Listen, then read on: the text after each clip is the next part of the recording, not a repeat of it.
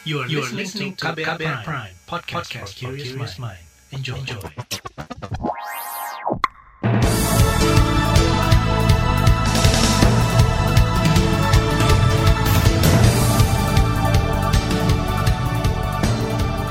Halo selamat pagi saudara, selamat pagi Indonesia Buletin Pagi KBR kembali menyapa pagi hari Anda Edisi Jumat 11 Desember 2020 Saya Reski Mesanto Pagi hari ini, tim redaksi KBR seperti biasa menyiapkan informasi untuk Anda Di antaranya polisi buru Rizik Sihab Pemerintah naikkan cukai rokok mulai tahun depan Dan Bawaslu temukan indikasi pemilih fiktif di Pilkada Papua Dan saudara, inilah Buletin Pagi selengkapnya terbaru di Buletin Pagi.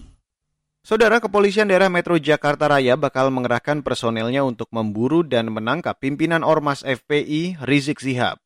Perintah penangkapan dikeluarkan Kapolda Metro Jaya Fadil Imran setelah penyidik Polda Metro Jaya menetapkan Rizik Sihab sebagai tersangka. Rizik Sihab menjadi tersangka kasus membuat kerumunan di masa pandemi di daerah Tebet dan Petamburan, Jakarta Pusat.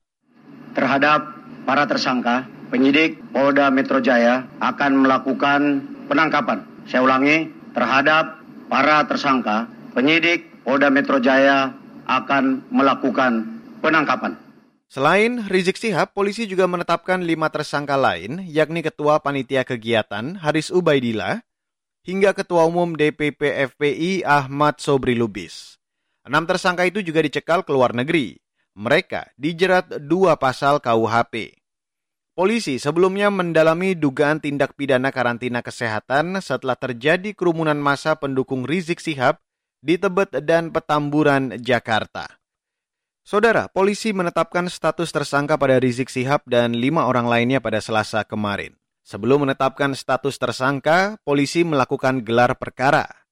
Polisi menyerat Rizik Sihab dengan pasal berlapis, di antaranya pasal 160 KUHP tentang penghasutan untuk melakukan tindak pidana atau melanggar undang-undang, serta pasal 216 KUHP tentang sengaja tidak menuruti aturan perundang-undangan atau melawan petugas. Rizik Sihab sudah dua kali mangkir dari panggilan pemeriksaan polisi. Sementara lima tersangka lain dijerat dengan pasal 93 Undang-Undang Kekarantinaan Kesehatan. Dan untuk keperluan penyidikan, Mabes Polri mengeluarkan surat ke imigrasi untuk mencegah Rizik Sihab dan tersangka lain pergi ke luar negeri. Surat cekal dikeluarkan sejak 7 Desember lalu. Sementara itu, Ormas FPI memprotes kepolisian yang menjerat pimpinan FPI Rizik Sihab dengan pasal berlapis KUHP. Pengacara FPI Aziz Yanuar menyebut, Pengenaan pasal berlapis itu bentuk kriminalisasi terhadap Rizik Sihab dan pengikutnya. Pengenaan pasal-pasal tersebut sebenarnya tanda petik digunakan biasanya untuk memang membuat terlapor atau tersangka ini untuk dapat bisa ditahan. Karena ada 160 adalah salah satu pasal yang ancaman hukumannya di atas lima tahun, di mana kita sama-sama tahu ancaman hukuman lima di atas lima tahun itu penyidik memiliki diskresi untuk menahan. Artinya kita dapat melihat memang ini arahnya membidik dugaannya untuk mengkriminalisasi Habib Rizik Syihab dan yang terkait dengan beliau. Kuasa hukum FPI dan Rizik Syihab Aziz Yanuar mengatakan, saat ini ia terus berkomunikasi dengan Rizik Syihab mengenai penetapan status dan upaya penangkapan polisi. Dan hingga tadi malam belum ada tanggapan resmi dari pimpinan FPI Rizik Syihab setelah ia ditetapkan sebagai tersangka dalam kasus kerumunan massa di saat pandemi. Sekretaris Umum FPI Munarman mengatakan, masih harus mendiskusikan terlebih dahulu dengan Rizik sebelum menentukan langkah selanjutnya. Saudara, pakar hukum pidana dari Universitas Islam Indonesia atau UII Muzakir menyarankan kepolisian mengungkapkan tindakan dan ucapan pimpinan FPI Rizik Sihab yang dianggap menggerakkan orang berbuat jahat. Itu terkait keputusan polisi menggunakan pasal 160 KUHP untuk menetapkan Rizik Sihab sebagai tersangka. Menurut Muzakir, jika yang diperkarakan adalah kasus kerumunan yang terjadi saat pernikahan anaknya, maka kasus itu sudah diselesaikan dengan pembayaran denda kepada Pemprov DKI Jakarta. Sistematis penyimpangan dalam praktek penegakan hukum itu apabila orang menegakkan hukum karena dicari orangnya. Sementara orang lain berbuat yang sama nggak diapa-apain. Sementara hanya Habib Rizik yang diapa-apain. Ini yang nggak boleh. Gitu. Namanya penegakan hukum yang ditujukan kepada orang tertentu gitu bukan kepada perbuatan pidana maka teorinya ada kejahatannya apa? Gitu. Kalau kejahatannya misalnya kumpul-kumpul itu dipidana ya, tolong semua yang kumpul-kumpul dipidana semua dong. Yang di Tangerang, yang pilkada, macam-macam itu, semuanya nggak diapa-apain. Pakar hukum pidana Muzakir juga menilai ada inkonsistensi pasal yang digunakan polisi untuk menjerat Rizik. Semula, polisi menggunakan pasal 93 Undang-Undang Kekarantinaan Kesehatan, namun berubah menjadi pasal 216 KUHP tentang kesengajaan melawan perintah undang-undang atau melawan petugas. Saudara, Perhimpunan Bantuan Hukum dan HAM Indonesia atau PBHI meminta polisi transparan dalam menetapkan status tersangka dan pelanggaran yang diduga dilakukan pimpinan Ormas FPI Rizik Sihab. Sekretaris Nasional PBHI Julius Ibrani menilai, pasal yang digunakan untuk menjerat Rizik Sihab masih belum jelas latar belakangnya. Semula, Rizik diproses hukum terkait kerumunan ribuan orang di masa pandemi COVID-19 di markas FPI yang mengarah pada dugaan pelanggaran undang-undang kekarantinaan kesehatan. Namun belakangan, polisi menggunakan dua pasal KUHP untuk menjerat Rizik. Ketika dia melakukan perlawanan, perlawanannya seperti apa? Juga kita belum tahu. Kalau misalnya karantina kesehatan kita bisa menilai lah bahwa oh iya nih ada kerumunan yang sengaja diundang, ada protokol yang sengaja dilanggar segala macam segala macam segala macam kan gitu. Nah tapi pertanyaannya kalau ini adalah melawan perintah pejabat, perintahnya apa? Pejabatnya siapa? Kan ini jadi pertanyaan. Kalau dari saya memang saya juga sendiri belum terang benderang ini perintah yang mana yang dilanggarnya. Sekretaris Nasional PBHI Julius Ibrani mengatakan, polisi harus transparan dan akuntabel dalam menegakkan hukum agar penetapan status tersangka Rizik Sihab menjadi jelas. Dengan begitu, pemeriksaan di kepolisian tidak akan terganggu dengan narasi di luar hukum maupun asumsi-asumsi publik. Saudara, tahap pertama vaksinasi menyasar usia 18 hingga 59 tahun. Informasi selengkapnya akan kami hadirkan sesaat lagi, tetaplah di Buletin Pagi KBR. You're listening to KBR Pride, podcast for curious mind. Enjoy!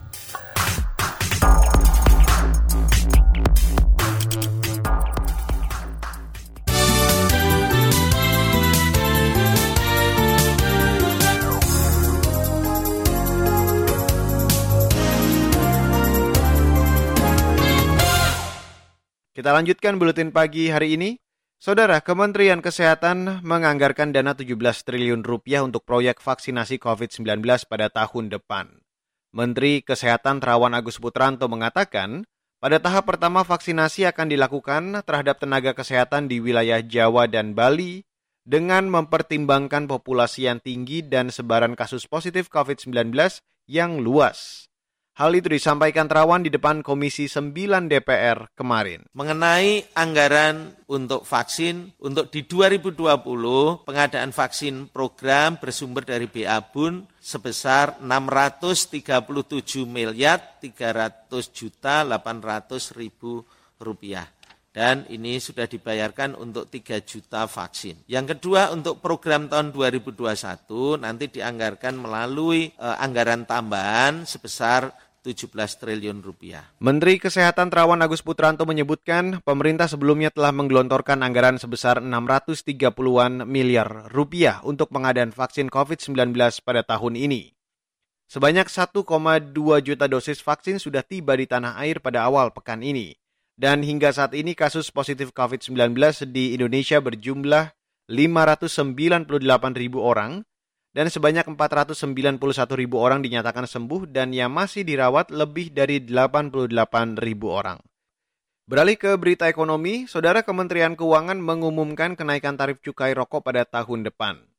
Menteri Keuangan Sri Mulyani Indrawati menyebut, kenaikan tersebut ditetapkan sebesar 12,5 persen dan mulai berlaku 1 Februari 2020. Kita akan menaikkan cukai rokok dalam hal ini sebesar 12,5 persen, di mana terdiri dari untuk industri yang mengeluarkan atau memproduksi sigaret putih mesin golongan 1 akan dinaikkan sebesar 18 persen. Menteri Keuangan Sri Mulyani Indrawati menambahkan kenaikan cukai rokok juga terjadi pada sigaret putih mesin golongan 2A dan 2B serta sigaret kretek mesin golongan 1, 2A, dan 2B.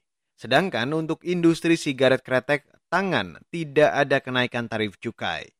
Pemerintah menyatakan keputusan menaikkan cukai rokok pada tahun depan itu sudah mempertimbangkan faktor pengendalian konsumsi rokok, faktor tenaga kerja, petani tembakau, pencegahan rokok ilegal, dan faktor penerimaan negara. Sekarang saya ajak Anda ke lantai bursa, saudara. Indeks harga saham gabungan atau IHSG sore kemarin ditutup melemah. Mengutip data RTI, pada perdagangan Kamis pagi, indeks dibuka di level 5.977 dan sempat menembus level 6.000. Namun pada perdagangan siang, indeks mengalami tekanan dan sempat turun ke level terendah di angka 5.911 sebelum ditutup di level 5.933. Sejumlah bursa saham regional Asia juga melemah, kecuali Shanghai Composite Index yang menguat tipis. Sementara nilai tukar rupiah menguat 0,60 persen ke level 13.999 per 1 dolar Amerika Serikat. Saudara, kalangan anggota DPR Provinsi Papua kecewa dengan pidato Presiden Joko Widodo dalam peringatan Hari Hak Asasi Manusia Sedunia Kamis kemarin. Anggota Komisi Hukum dan HAM di DPR Papua, Laurenzus Kadepa menyebut, dalam pidatonya Presiden Joko Widodo sama sekali tidak menyinggung penuntasan kasus HAM di Papua. Laurenzus menilai, pemerintahan Jokowi hanya menjadikan isu penyelesaian kasus pelanggaran HAM sebagai pencitraan pidato presiden sangat singkat dan dia tidak detail terutama isu HAM di Papua. Tidak disinggung. Negara masih menempatkan isu HAM di eh, isu paling atas itu dari sisi wacananya. Implementasinya di lapangannya tidak seperti itu. Di mana-mana di forum, di panggung terhormat bahwa Indonesia sedang menjunjung tinggi HAM apa segala macam. Itu hanya bicara saja, hanya pencitraan. Tapi buktinya di lapangannya ya kasus apa yang selesai selama ini. Anggota Komisi Bidang Hukum dan HAM di DPR Papua, Laurenzus Kadepa mengklaim DPR Papua sudah berulang kali mendesak pemerintah menyelesaikan kasus-kasus pelanggaran HAM di Papua dengan cara bijaksana, bermartabat dan bisa diterima semua pihak. Namun, menurut Laurenzus, desakan itu tidak mendapat tanggapan serius dari negara. Ia mencontohkan Komnas HAM sudah menyerahkan berkas kasus pelanggaran HAM berat Paniai 2014. Namun kasus itu tidak kunjung diproses Kejaksaan Agung. Beralih ke berita mancanegara, saudara Jepang menyatakan akan membeli lebih dari 10.000 lemari pendingin untuk menyimpan vaksin COVID-19.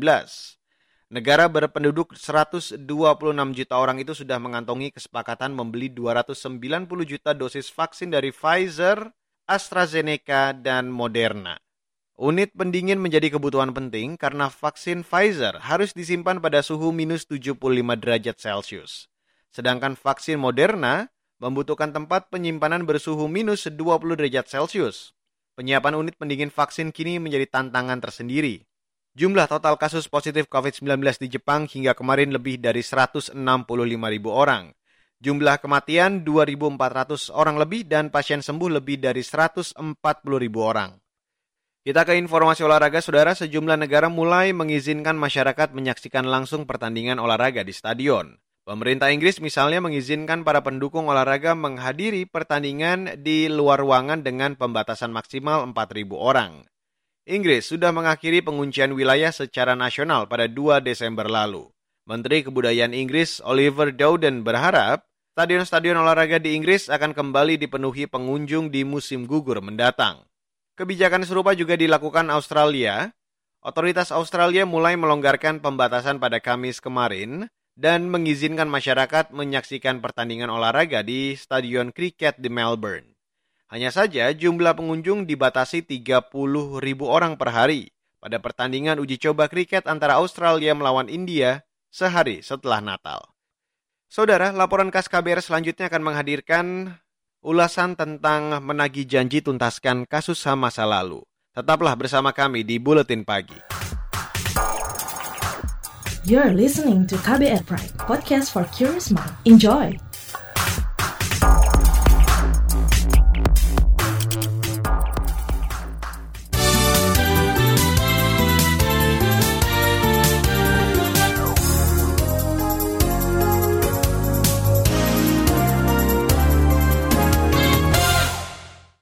Saudara, pada peringatan Hari HAM Internasional kemarin, Presiden Joko Widodo kembali mengulang janji penuntasan kasus HAM berat masa lalu. Tak kurang dari 11 kasus hingga kini masih mangkrak tanpa progres nyata. Keluarga korban tetap berteriak lantang menagih pelunasan janji yang berkeadilan. Simak laporan tim KBR yang akan dibacakan Astri Yuwanasari sekarang masih ada jam-jam rutin yang saya berdoa misalnya sekitar jam 5 itu kan e, sekitar penembakan Wawan saya itu selalu berdoa ya. Sumarsi senantiasa berdoa saban 13 November pukul 5 sore. Kebiasaan ini dilakoninya selama 20 tahun lebih demi mengenang putra sulungnya Bernardus Realino Norma Irmawan atau Wawan yang ditembak mati pada tragedi Semanggi 1 tahun 1998. Sumarsi juga selalu meletakkan piring wawan di meja makan.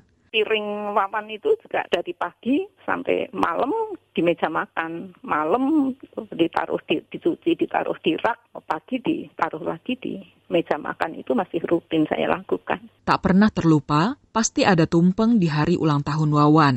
Berbagai kebiasaan ini tetap dirawat Sumarsih karena ia merasa Wawan tak pernah pergi. Setiap tanggal 15 Mei, saya selalu membuat tumpeng untuk Wawan. Kalau saya orang Jawa istilahnya kan ini untuk ngasih upah yang ngomong ya. Kalau dalam agama Katolik mungkin namanya malaikat itu ya, malaikat yang melindungi. Hingga detik ini Sumarsi tetap gigih berjuang menuntut keadilan atas kematian putranya. Jika tak ada pandemi, ia akan berdiri di depan Istana Presiden tiap pekan pada aksi Kamisan.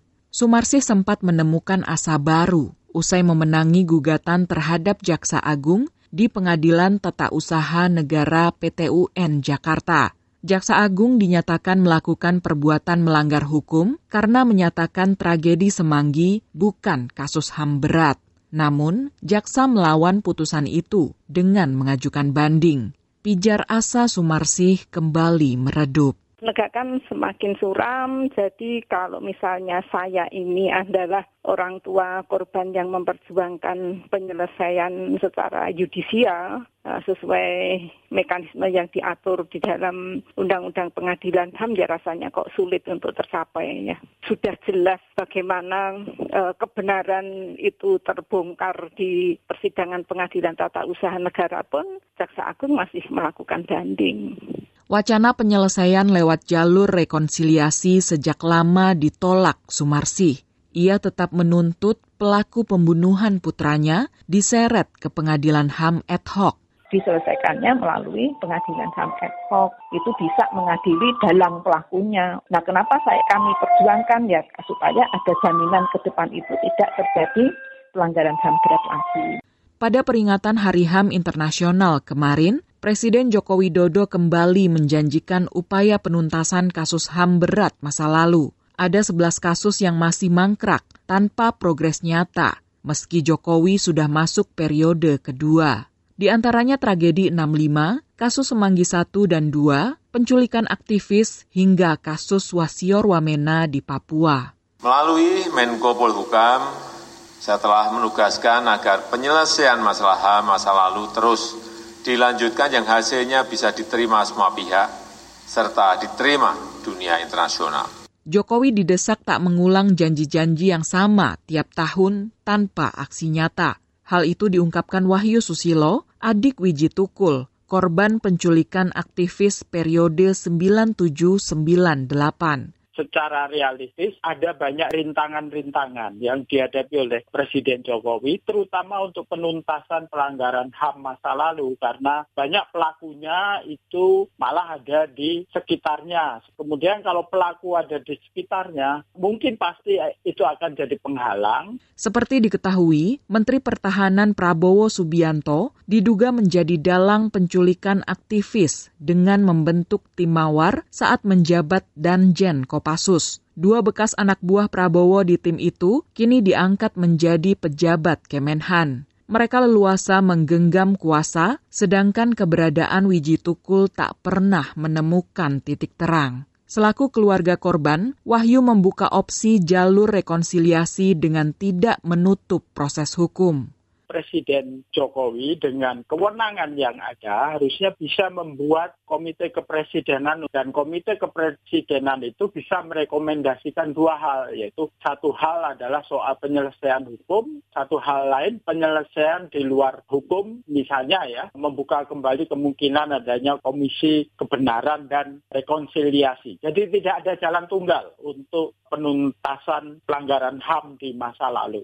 Demikian laporan tim KBR, saya Astri Yuwanasari. Saudara, informasi dari daerah akan kami sajikan sesaat lagi. Tetaplah bersama kami di Buletin Pagi KBR. Commercial break.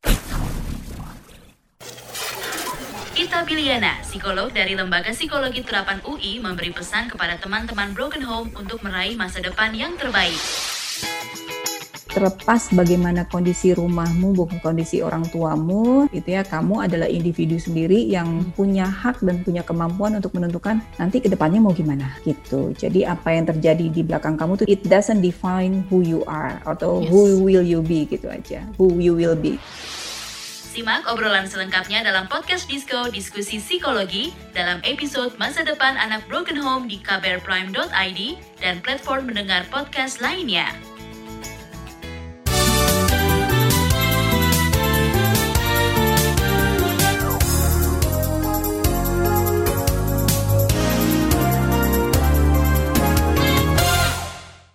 Dan saudara, inilah bagian akhir dari buletin pagi hari ini. Kita ke Papua, saudara. Badan Pengawas Pemilu atau Bawaslu Papua menemukan dugaan adanya pemilih fiktif saat pemungutan suara pilkada di Kabupaten Kerom.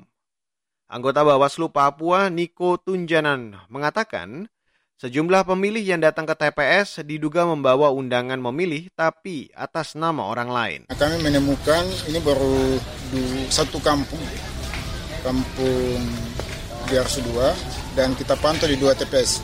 Nah dari dua TPS ini yang kita temukan adalah penyalahgunaan uh, C pemberitahuan.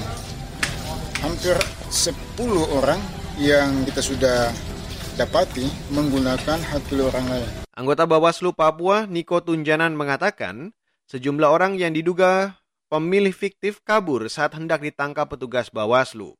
Bawaslu Papua menyita sejumlah undangan yang tidak sesuai data pemilih. Kasus itu diserahkan ke Sentra Penegakan Hukum Terpadu untuk diproses lebih lanjut. Beralih ke Kalimantan Timur, Saudara Dinas Pendidikan Kota Balikpapan menggelar rapi tes atau pemeriksaan cepat terhadap ribuan orang guru, tenaga kependidikan hingga penjaga sekolah. Kepala Dinas Pendidikan Balikpapan Muhaimin mengatakan, Tes cepat dilakukan sebagai persiapan menjelang simulasi kegiatan belajar tatap muka pertengahan bulan ini. 1.175 guru SD, kemudian 1.533 guru SMP bersama tenaga kependidikan, penjaga sekolah, kemudian tukang kebun dilakukan rapid test oleh Dinas Kesehatan Kota sebagai langkah awal untuk mengantisipasi bahwa tenaga pendidik yang ada di dalam dalam kondisi eh, baik-baik. Uh, Kepala Dinas Pendidikan Kota Balikpapan Muhaimin mengatakan ada lebih dari 70 sekolah tingkat SD dan SMP yang akan menjalani simulasi pembelajaran tatap muka pada pekan depan. Puluhan sekolah itu baik sekolah negeri maupun swasta. Dan saudara, informasi tadi menutup Buletin Pagi hari ini edisi 11 Desember 2020. Jangan lupa untuk selalu memantau informasi terbaru di kabar baru setiap jamnya situs kbr.id, Twitter di account at berita KBR, serta saya ajak Anda untuk mengunjungi podcast kami di kbrprime.id. Dan untuk Anda yang hari ini terpaksa beraktivitas di luar rumah, jangan lupa untuk selalu menerapkan protokol kesehatan 3M, menggunakan masker, mencuci tangan, dan sebisa mungkin menjaga jarak. Saya Reski Mesanto mewakili tim redaksi yang bertugas pagi hari ini. Kami undur diri. Salam.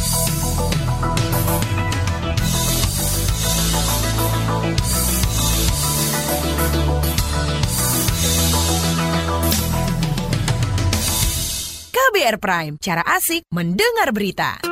KBR Prime, podcast for curious mind.